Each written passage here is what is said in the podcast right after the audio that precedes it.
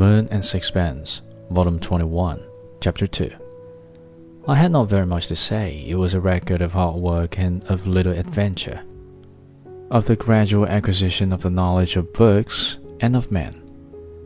I took care to ask Strickland nothing about his own doings. I showed not the least interest in him, and at last I was rewarded. He began to talk of himself, but with his poor gift of expression, he gave but indications of what he had gone through, and I had to fill up the gaps with my own imagination.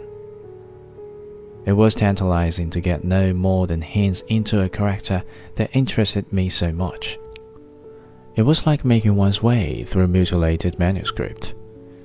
I received the impression of a life which was a bitter struggle against every sort of difficulty, but I realized that much which would have seemed horrible to most people did not in the least affect him. Strickland was distinguished from most Englishmen by his perfect indifference to comfort. It did not irk him to live always in one shabby room. He had no need to be surrounded by beautiful things. I do not suppose he had ever noticed how dingy was the paper on the wall of the room in which, on my first visit, I found him.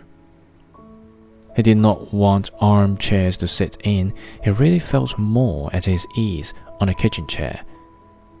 He ate with appetite, but was indifferent to what he ate.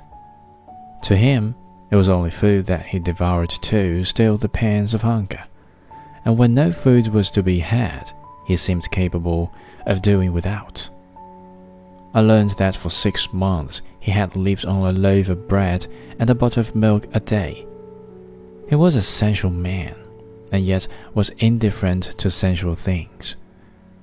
He looked upon privation as no hardship.